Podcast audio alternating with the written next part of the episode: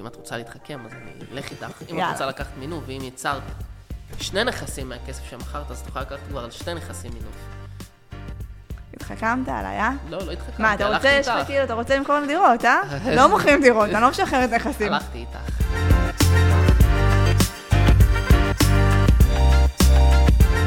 איתי, אתה מוכן? אני תמיד מוכן. טוב, אז ברוכים הבאים לפרק נוסף שלנו בפודקאסט שלנו, הדרך שלך לחופש הכלכלי, והיום אנחנו נדבר על שאלה שקיבלנו. אנשים שואלים אותנו יפה. על השקעות ב-100% מימון, ללא הון עצמי, האם דבר כזה קיים, ואם בטח כן. איך עושים את זה? ברור, מה זאת אומרת? מה, אתם לא עושים את זה עדיין? מה, בואו, נסביר לכם איך אתם עושים. יאללה. טוב, עכשיו לא, עכשיו אנחנו נהיה רציניים. טוב, אז כמו שאתם אה, מבינים, מאזינים, מכירים אותי ואני אה, לא מאמינים בזה, כי אנחנו חושבים שטמון בזה סיכון מאוד גבוה, שלא באמת משקפים אותו. זאת אומרת, יש אפשרות להשקיע ללא הון עצמי, אבל צריך להבין מה האפשרויות וגם מה רמת הסיכון, כי קיים פה סיכון. אין כזה דבר שהכל ורוד, זה לא, זה לא קיים, נכון? תמיד תלכו על העסקאות, תחשבו את הדברים כאילו הכל לא ורוד. בסדר? אה, אתה ואני מתים על זה. כן. אני חי מזה. כן. לא, למה? אנחנו רבים על זה. אתה יודע על מה לפעמים אני אני מדברת. רוצה להעביר עסקאות, כן. כי אתה לפעמים ממש מתאהב בעסקה, בשטח. אני לא מתאהב, אני בשטח, ואני רואה את הדברים שונה ממך. פוטנציאל. ואז את באה לבניין, מה את אומרת בדרך כלל? וואלה, איתי, הבאת בונבוניירה. אין עליך. לא ידעת לחשב את זה באקסל, זה לא הכל אקסל. טוב, אבל עזבי, טוב, זה לא רלוונטי עכשיו. בסדר, בסדר. אז בוא נדבר קודם על המשמעות של אה, הון עצמי. כאילו, אני קודם כל חושבת שהון עצמי, זה מגדיר לנו את כוח הקנייה שלנו. זה, נכון. איתו אני באה, על סמך זה אני יכולה לקחת מימון. נכון, הבנק, זה מה שהבנק מסתכל, לא? כמה הון עצמי יש לך? אתה רוצה לקנות דירה במיליון, אוקיי, יש לך 300, 400? אם יש לך 50, מה, אני לא אתן לך את הכל ב... אבל לא שמעתי, יש דרך לעקוף את זה. בסדר, עוד רגע נדבר על זה. אתה רוצה עכשיו לדבר על זה? לא, אנחנו נדבר על זה. טוב, אז מה מבחינתך הכוח של הון עצמי? כאילו, הון עצמי בא ומייצר לך, לפי דעתי, עוד בעולם שאנחנו חיים היום במחירי הנדל"ן למשל, פה בארץ, מייצר לך את היכולת להחזיר סכום שהוא הדיוני. כי הבנק, הרי הבנק בא ואומר, אני צריך את ה-30 אחוז, ושאתה תעמוד בהחזר החודשי, בפריסה של המשכנתה. ככה הם מסתכלים על זה, הם לא רוצים שזה יהיה 50 אחוז מגובה ההכנסה, אוקיי? הם רוצים שזה יהיה 30 אחוז ההחזר החודשי מגובה ההכנסה. אז אם אתה בא עם 100 אחוז מימון, כנראה שזה לא יהיה 30 אחוז מגובה ההכנסה, אוקיי?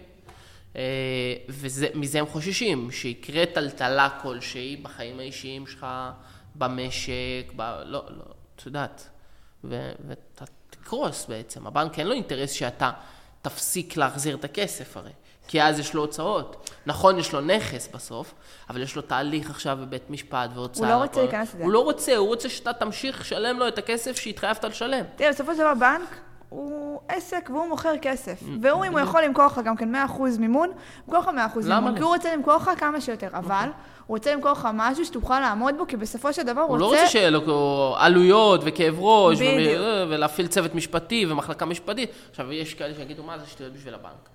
ברור שזה ביום כן, יום אבל אם שלו. זה בכמות, אבל אם אה, זה בכמות, כמו ב-2008, מה שקרה בארצות הברית, אז וואלה, להגיד לכם את האמת, לא נראה לי שהיה להם כיף לעשות את זה.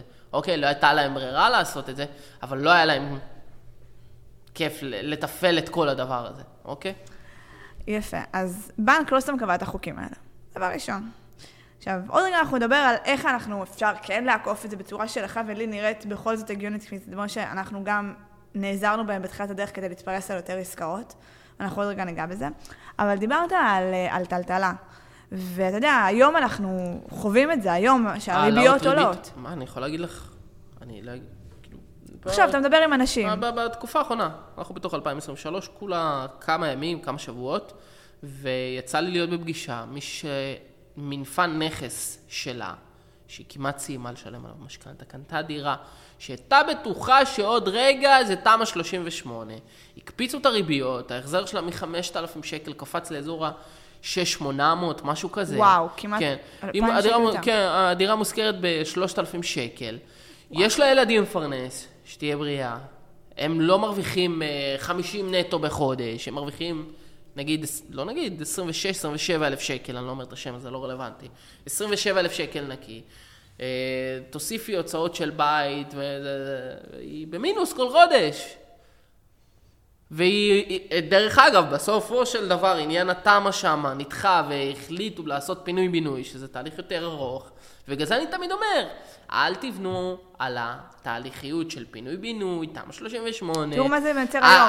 או האפסייד, עכשיו מה זה מייצר, איך אני חי עם זה. ואם. קורית טלטלה, אני יודע לעמוד בזה. עכשיו, טלטלה גם כן יכולה לקרות טלטלה כלכלית, כמו שאנחנו חווים עכשיו, שבעצם זה הריביות שמשתנות, נכון. משהו שהוא קצת אה, והדיבור בחוסר עכשיו בכלל על ודאות. הורדת דירוג האשראי גם מייקר את הריביות עוד. עכשיו מדברים על זה, אני לא יודע אם זה יקרה או לא יקרה. יפה. אבל יכול להיות גם כן טלטלה גם כן בחיים האישיים, אתה יודע, עכשיו אנחנו חזקים, בריאים, שכולנו נהיה בריאים, אבל תמיד יכול לקרות משהו, ותמיד צריך לקחת את זה בחשבון ולהגיד, מה קורה אם? אז איך אני חי לא, עם אה, זה? אה, אמרתי את זה בהתחלה. אנשים יש להם נטייה ללכת על הכל ורוד, ובעסקאות אני רוצה דווקא לראות שלא הכל ורוד, הדבר הזה עדיין יודע לעבוד. ואם זה עדיין יודע לעבוד, ואני יודע לחיות עם זה בשלום, אוקיי? אז יש לי פה עסקה שהיא טובה. כי היא בגודל שלי. תחיו את הגודל שלכם, אוקיי?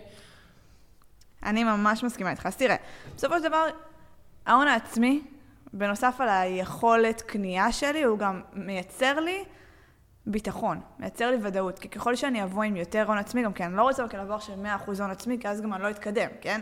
אבל ככל שאני אבוא עם יותר הון עצמי, בעצם ההחזר החודשי שלי יהיה נמוך יותר, וככה אני אדע לחוות את הטלטלות האלה בצורה בטוחה יותר. אז חשוב מאוד להתאים גם כן את ההון העצמי ואת גובה האשראי, גובה המימון שלוקחים, ליכולות שלי בתור בן אדם.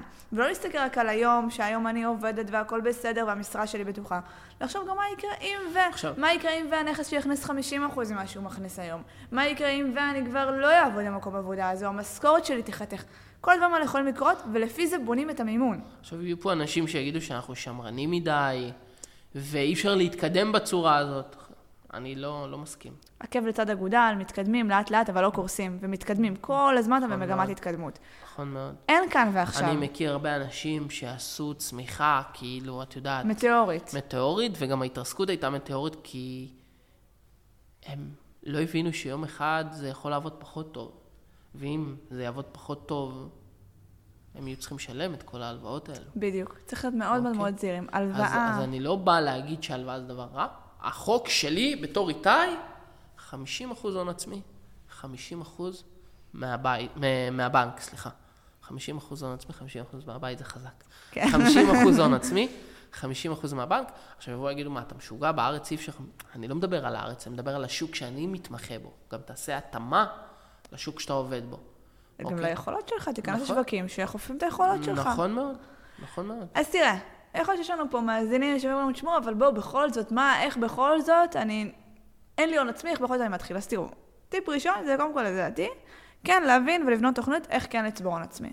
אבל נגיד, אנחנו יכולים לשתף על עצמנו, שבתחילת הדרך לא היה לנו הרבה כסף, היה לנו את הכסף שלנו, עשינו פליפים, לא שזה היה חכם, אבל לא משנה, זה נושא לפעם אחרת. קנינו, מכרנו. כן, קנינו מכרנו, אבל זה נושא לפעם אחרת, למה זה לדעתנו היה טעות בסופו של דבר. אבל רצינו להתפרס על יותר עסקאות, רצינו בעצם להגדיל את ההון שלנו באמצעות זה. אז מה שעשינו, אנחנו, יש אפשרות להגיע בלי כסף ולהשקיע, אבל כשאתה מביא משהו לשולחן, מביא ידע לשולחן. אנחנו הבאנו ידע, הבאנו אתה עסקאות. מביא ערך. באנו לאנשים, אמרנו להם, היי, מה העניינים? הנה עסקה, אנחנו חותמים עליה, לא רוצים כסף, תכניס את אנחנו נותנים הכסף, עבודה. מתחלקים על הרווח. בדיוק. רק כשאתה מרוויח, אנחנו מרוויחים. יצרנו זהות אינטרסים. וככה בעצם כן, השקענו בלי הון עצמי. השקענו המון זמן ואנרגיה. נכון? הבאנו משהו לשולחן. אין מצב שאתה בא גם בלי ידע, גם בלי כסף, ועושה את זה. זה לא... ויהיו פה כאלה שאני אגיד להם, תשמעו, אתם כן יכולים לעשות 100% מימון. אבל, שזה נכון להם, זה לא נכון לכל אחד, כי אני חייב לשים את זה על השולחן, כי אני מרגיש שאנחנו לא שמים את זה על השולחן. דבר. לאחרונה נהיה טרנד בטיק טוק, באינסטגרם, וזה, כל מיני כזה, את יודעת, בוא, מה, בלי הון זה עצמי. סקסי. כן, מה, זה קל. כי למה זה קל? למי זה קל? בואי בוא נסביר לך למי זה קל, סליחה שאני אומר את זה. זה קל למישהו אחד, למי שמוכר את זה. ברור. למה? כי הוא מגדיל את הכמות אנשים שהוא יכול לפנות אליהם. הוא יכול לפנות לכל אדם. הוא, כל אדם שאין לו כסף, בוא הנה, תק, תקנה. עכשיו, על מה בונים שם? לא בונים על התזרים, כי אי אפשר לבנות פה על התזרים. את יודעת על מה בונים פה? על עליית על ערך. עליית ערך. אבל אם לא תהיה עליית ערך, התזרים יחנוק אותך. הנה, הריביות עולות. ואז אתה מאבד את הכל. היום ההחזר, זאת אומרת, הריביות מול התזרים שהנכס מייצר, אתה בהפסד רק על הריביות. מטורף, כאילו. הפסד לא בקטנה. אז אומרים לי, על העליית ערך? מה, אתה נביא? יש לך כדור בבית, אתה עושה ככה ואתה יודע מה יהיה? כי היה פה עליית ערך, אז יהיו פה עוד עליות ערך? כאילו, זה מה שאנחנו למדנו לחשוב? שתמיד זה עולה. כן. איך כחלון אמר? מה שעולה חייב לרדת. אבל כן, באמת, כאילו, אני מסכימה איתך, אי אפשר לבנות על עליות ערך, אי אפשר להיות נביאים. לא, תעשה ניתוח שוק, אה, אה, אתה יכול לשער או להעריך, אתה לא יכול לדעת, אתה לא יכול להסתמך, אתה מסתמך על מה שקורה היום. עכשיו הנכס שלי שווה X, עכשיו הנכס שיכול לייצר לי כל חודש Y. זה מה שיכול לייצר לי היום? על זה אני מסתמכת. אני לא בונה על מה יקרה בעתיד. ולא רק זה, אני באה ואומרת לעצמי, רגע, אם תהיה טלטלה והנכס שלי יכניס 30% פחות. איך אני מתמודדת עם זה? ככה אני בונה את העסקאות, ככה בעצם אני מייצרת לעצמי יציבות, ככה אני, איך אמרנו? רכבת צד נקודה, אבל כל הזמן בהתקדמות מתונה לעבר המטרה שלי. נכון, אולי אין זה... ספרינט. אולי זה, יהיו פה אנשים שיגידו, אה, זה ארוך, נכון. החיים הם אה, לא, איך אני אומר, זבנג וגמרנו. לא כאן ועכשיו. וכל אלה ש... סליחה שאני אומר את זה. באים ואומרים שנה וחצי, 150, 200 אלף שקל. רגע, ומה... ו... ובעסקה הבאה, רגע, שאתה תבוא לקנות, כי אתה תיקח את הכסף, נכון? לא יעלה לך עוד 150 או 200. עכשיו, אני מסביר את זה לאנשים שהתזרים בסוף מנצח, פשוט הוא ארוך, התהליכיות, זאת אומרת, הזמן שייקח לך להגיע למקום שאתה רוצה, הוא טיפה יותר ארוך, אוקיי? כשאתה אומר תזרים, אני רק אקרא לזה בשם אחר. השכירות. השכירות. ההכנסה, בדיוק. נכון. עכשיו, אני יכול להראות את זה על נייר, איך זה עובד, וזה, וזה, וזה עובד יותר טוב מאשר לקנות ולמכור. אוקיי? מניסיון אנחנו ואני אומר את זה מדברים. מניסיון, אוקיי? עכשיו, אני לא אבוא ואגיד שאני לא אמכור דירה. בטח שאני אמכור דירה. אם ייתנו לי הרבה יותר ממה שקניתי, משמעותית, שאני יכול לקחת את הכסף הזה, ובעצם לקנות שתי דירות. זאת אומרת, לייצר את זה מדירה אחת לשתי דירות, להגדיל את המקור ההכנסה שלי, אני אעשה את זה. מאזינים יקרים, אני עכשיו הולכת לחלוק על איתה, אנחנו לא מוכרים נכסים, אנחנו לוקחים מינוף על הנכסים הקיימים שלנו, אנחנו רק ממשיכים לאסוף נכסים. בסדר, אבל אם את רוצה לקחת מינוף, אם את רוצה להתחכם, אז אני אלך איתך. אם יאללה. את רוצה לקחת מינוף, ואם יצרת שני נכסים מהכסף שמכרת, אז את יכולה לקחת כבר על שתי נכסים מינוף. התחכמת עליי, אה? לא, לא התחכמתי, מה, אתה רוצה, יש לך. כאילו, אתה רוצה למכור לנו דירות, אה? לא מוכרים דירות, אני לא משחררת נכסים. הלכתי איתך, מאמי, אני לא משחררת נכסים. אין בעיה. שלנו. אם אפשר לקנות, לשים שתיים ולקנות עוד שתיים. אני אמצא דרך לקנות עוד ארבע. אנחנו לא משחררים נכסים. נכסי תשואה טובה, לא משחררים אותם. סתם, זה תמיד דו- דיאלוג שיש, אה, דו-שיח שיש... אה, לא, הילה חוששת שאני בא למכור נכסים, היא מפחדת שאני עוד פעם הולך לפליפים. לא, הכל טוב.